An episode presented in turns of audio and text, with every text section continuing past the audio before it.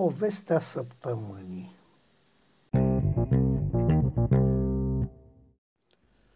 Nivel de dezvoltare Domnule consilier, fă te rog să înțeleg, apicultorii vor să protesteze în stradă, da? Da, domnule președinte, consilierul avea un glas terminat de frică în fața președintelui Uniunii Continentale. Dar le-ați spus că așa ceva nu s-a mai practicat de cel puțin o mie de ani, adică din antichitate? Le-ați explicat că este un semn de barbarie? Da, domnule președinte, și ce vor? Domnule președinte, cer schimbarea responsabilului cu paza bunurilor cetățenești, traficului și jocurilor de noroc, domnule. Poftim? A responsabilului PTJ? Da, domnule. Știi că îmi place? Da, domnule. Ieși și liniștește, că altfel Președintele Uniunii Continentale, ca reprezentant numit al Comitetului Terestru, se purtase întotdeauna cam fără mănuși.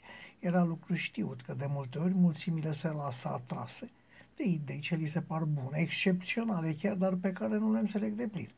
La fel se întâmplase în urmă cu 200 de ani, atunci când un grup de cetățeni a dorit să înscrie în Constituția Universală egalitatea tuturor animalelor.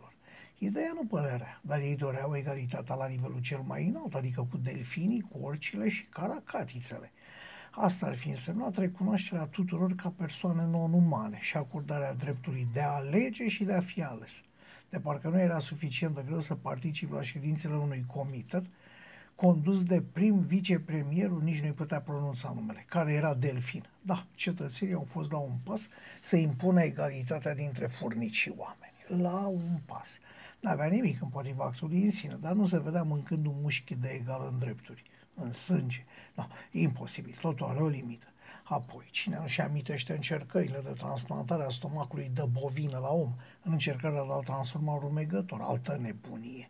El nu era pentru schimbări atât de radicale. El considera că evoluția se face prin pași mici, nu prin salturi, și că rasa umană, oricât de mult ar dori să se identifice mai bine cu restul regnului animal, trebuie să o ia mai ușor și să aibă răbdare. Auzi? Da, domnule președinte, să-mi raportez de executare. Ai înțeles? Da, domnule președinte. După nicio decadă anuală, apicultorii chiar erau pe stradă, unde protestau nu doar împotriva șefului PTJ, ci și chiar împotriva Comitetului Terestru Unit, comitet care, după cum spuneau ei, îi lasă muritori de foame. Muritori de foame nu puteau fi, pentru că sistemul de redistribuire a hranei și bunurilor funcționa perfect de mai mult de o mie de ani. Foamea fusese eradicată, eradicată și nu se mai practica nicăieri nici măcar moda păguboasă care spunea grasă și frumoasă. Moda care dusese la femei, mm, ele ca întotdeauna erau principalul vector, la femei deci de peste 300 de kilograme. Din fericire, se demonstrase cât de nocivă era obezitatea și omenirea uitase și acest curent estetic. Specialiștii în sănătate, alimentație și rețete de sociali- și rețele de socializare au descoperit după aceea că obezitatea a avut în antichitate un rol social. Că a fi gras însemna că ai ce mânca și asta te plasa într-o clasă superioară, ca un fel de uniform a oamenilor care reușiseră în viață. Hilar, hilar penibil și hidos. Președintele Uniunii Continentale era în continuare nedumerit. De ce s-ar fi amestecat apicultorii în problemele oamenilor de la pază? Ce legătură aveau ei cu problemele ăstora? Sau invers? Te ascult, domnule consilier, acum ce mai vor? Domnule președinte, consilierul tot nu căpătase curaj în fața superiorului. Acum cer și demiterea șefului apărării aeriene, domnule.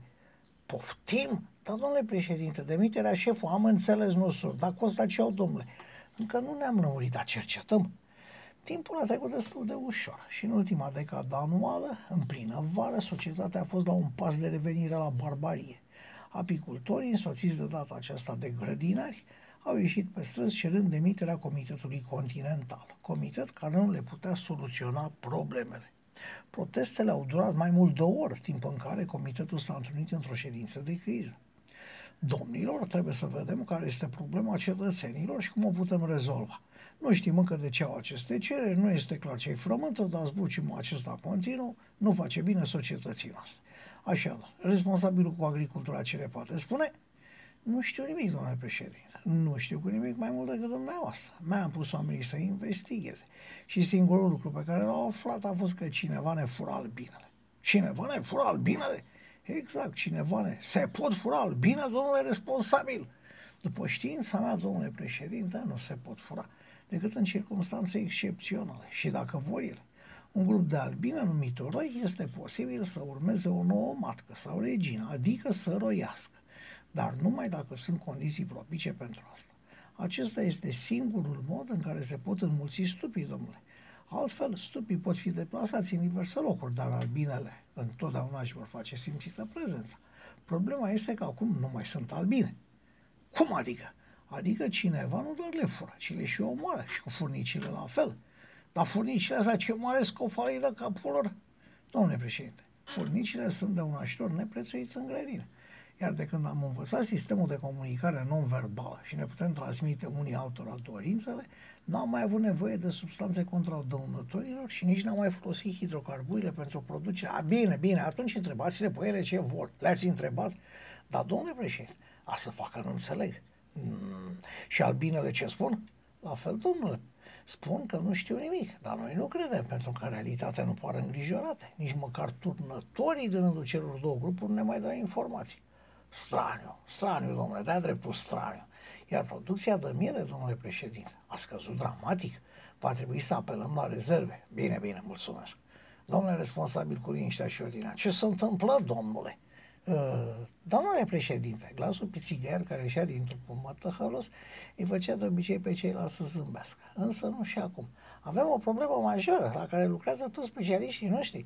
Am închetat prigorile, domnul președinte, dar nu să încă atunci când a început dispariția albinilor și în plus nu se hrănesc cu furnici. Apoi, domnule președinte, dacă cineva le răpește, trebuie să le ducă undeva unde e imposibil să nu fie observate.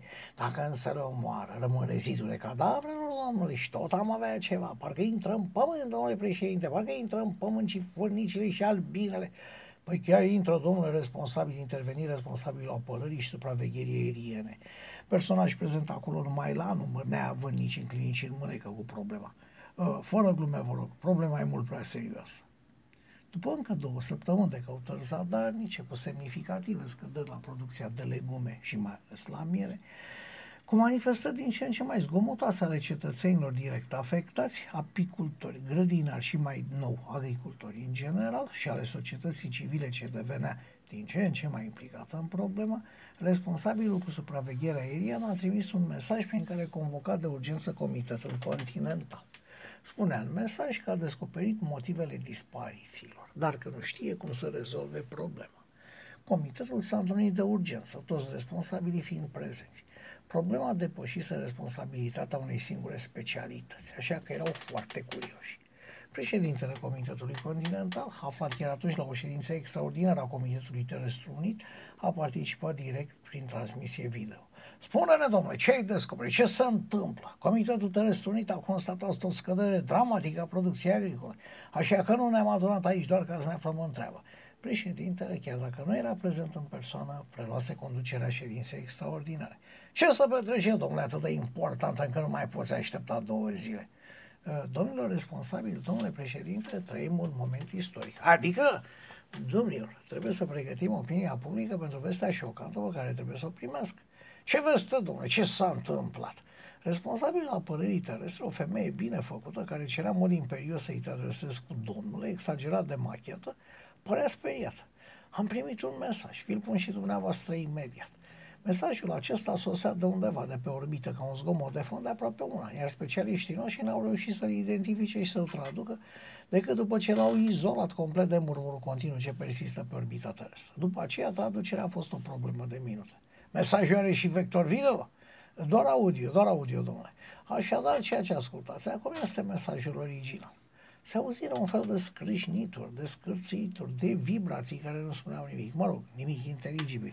Da, foarte interesant. Domnul de la apărarea terestră își reintrase în rolul de dur, rol pentru care purta numai pantaloni scurți ca toți militarii. Hai, gata că ne-ai lămurit. Iar aceasta este traducerea. E explicația pentru acest moment unic în istorie. Și a urmat. Locuitori ai planetei suntem supravegheați de peste 500 de ani de către ființe cu adevărat inteligente. Ființe care au constatat că pe suprafața Pământului, în apa, în aerul sau în subsolul lui, numai două specii s-au dezvoltat sănătos, atât social cât și personal, furnicile și albinele. Constatând starea de sclavie în care ne aflam, aceste ființe asemănătoare nouă ne-au propus să ne ajute să părăsim planeta aceasta barbară și să ne mutăm pe o alta pe care noi să fim stăpânii. Deplasarea mulțimilor a început de câteva decenii, ceea ce tot vedeți pe cer erau navele noastre plecând spre o lume mai bună și nu stele, planete sau baloane meteo. Dar până de curând nu s-a observat. Abia acum când polenizarea a scăzut dramatic și cea artificială nu poate lua locul, înțelegeți și voi tragedia prin care am trecut pentru a fi în slujba voastră și în special a omului, această ființă neevoluată pe care călătorii veniți din stele nu îl consideră capabil de a dezvolta o adevărată societate civilizată în care fiecare individ să fie în slujba comunității așa cum este normal. Chiar din acest an ne vom despărți pentru totdeauna.